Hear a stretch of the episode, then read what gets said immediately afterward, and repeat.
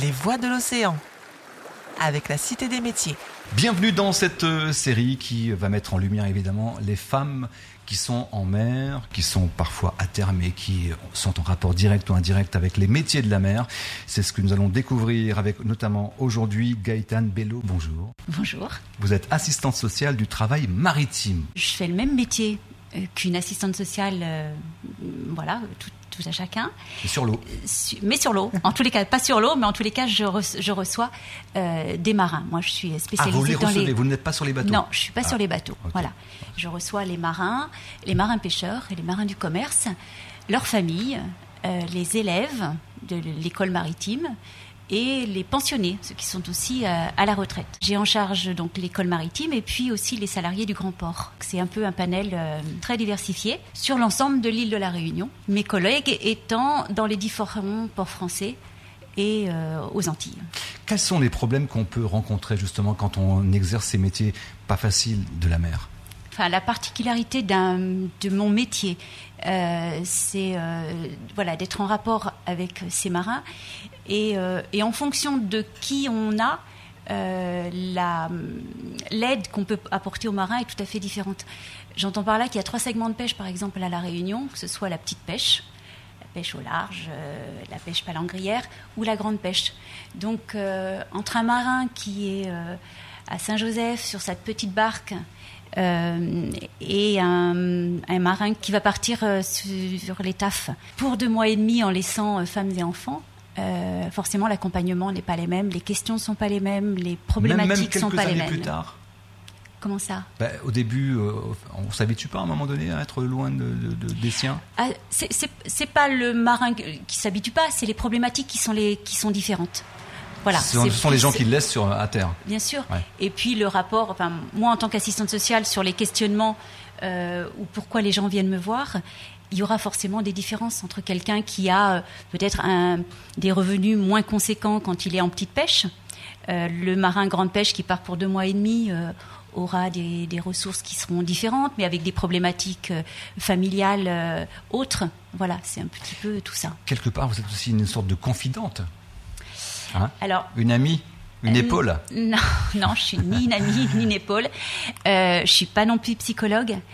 L'avantage dans mon métier, c'est que mon bureau il est ouvert. Je suis relativement disponible et que je suis soumise au secret professionnel. Je pense que c'est aussi un endroit où les gens peuvent euh, poser des questions ou euh, s'épancher sur des problématiques qu'ils n'iront pas ailleurs. Quand vous étiez petite, quel est le métier qui vous faisait rêver? Prof de sport, mais non, non, j'avais jamais pensé ni faire assistante sociale, euh, ni travailler dans le maritime forcément. Même si je viens de Bretagne et que du oui, coup, euh, un peu voilà, prédisposé un peu entre guillemets, hein, prédestiné presque. Mais quand, mais quand on est petit, un garçon ou fille d'ailleurs, on a quand même ces métiers un peu euh, qui sont en tête dès, dès le départ. Souvent on nous demande quand on est petit, mais qu'est-ce que tu vas faire quand tu, qu'est-ce que tu veux faire quand tu seras pas que tu vas faire, mais que tu veux faire quand tu seras plus grand ou plus grande? Et on répondait toujours quelque chose. Quelle était votre réponse? Vous vous en souvenez un peu? Non, non, pas du tout. Pas du tout. Non, non, pas du tout. Bon, bon, en tout cas, c'est bien. Vous êtes assistante sociale, vous êtes d'une grande aide. Ça, c'est l'essentiel. Euh, depuis combien de temps d'ailleurs vous travaillez dans ce secteur euh Ça va bientôt faire 20 ans que je Ah, travaille va. pour le service social maritime euh, ici à La Réunion. Ça vous plaît toujours? Oui, oui, j'ai envie de dire que. Alors, mon, j'ai, fait le même métier, mais mon métier a changé. Ah, En 20 ans, les choses sont complètement différentes. Quand je suis arrivée, euh, c'était essentiellement de l'individuel, un soutien aux marins qui venaient me voir. Et puis, au fur et à mesure, euh, alors le, service, je suis pas toute seule. Hein, le service, euh, moi, ma direction, elle est à Nantes.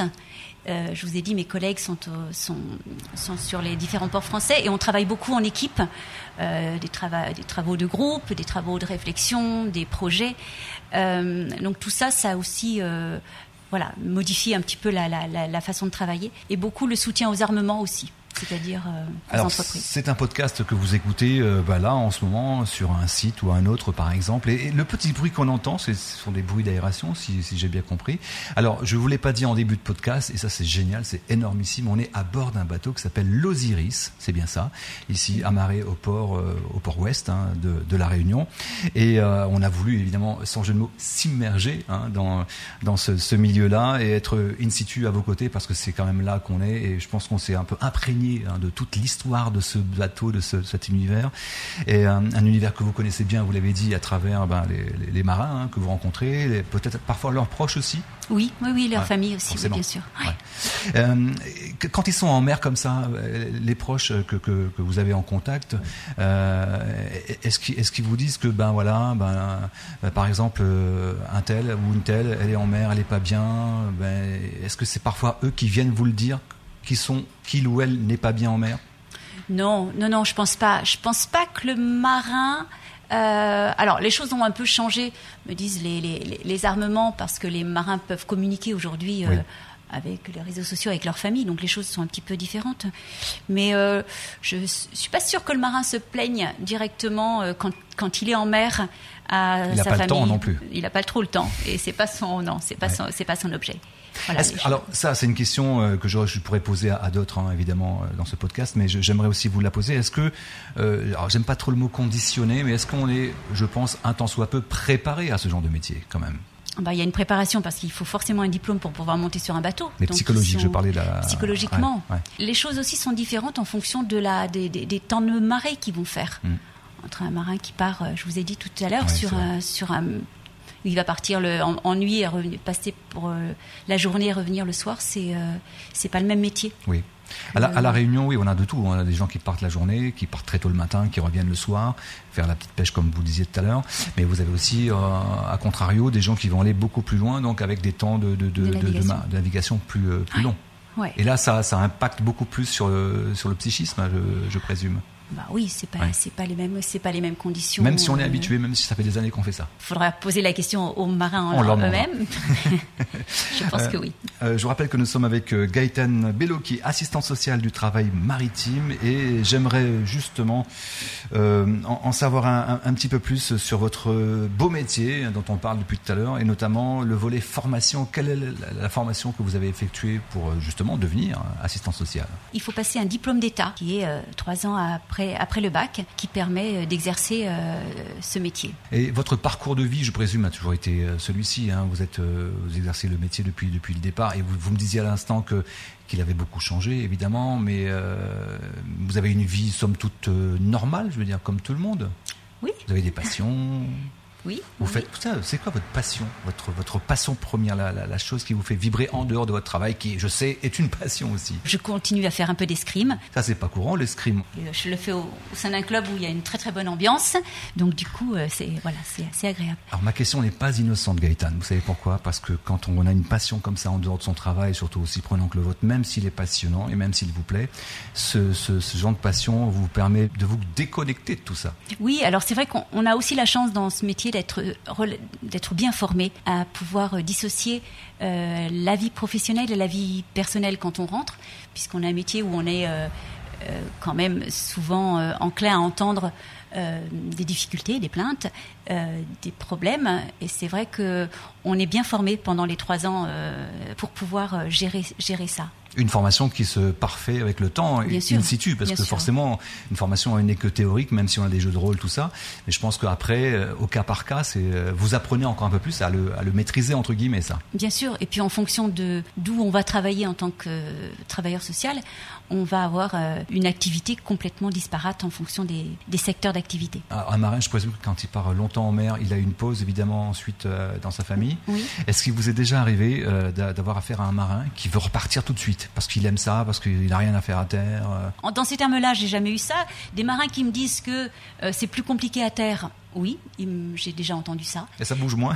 Mais plus compliqué ouais. pour des tas de raisons. Mais euh, voilà, les, les, armements, enfin voilà, c'est très, euh, c'est très pro protocolisé pour euh, pour les marées, les congés.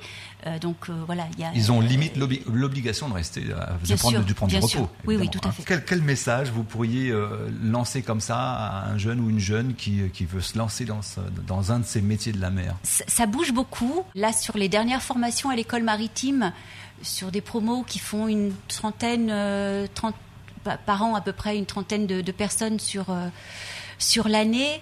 Euh, depuis, depuis quelques années, il y a 5-6 femmes à chaque, chaque, année.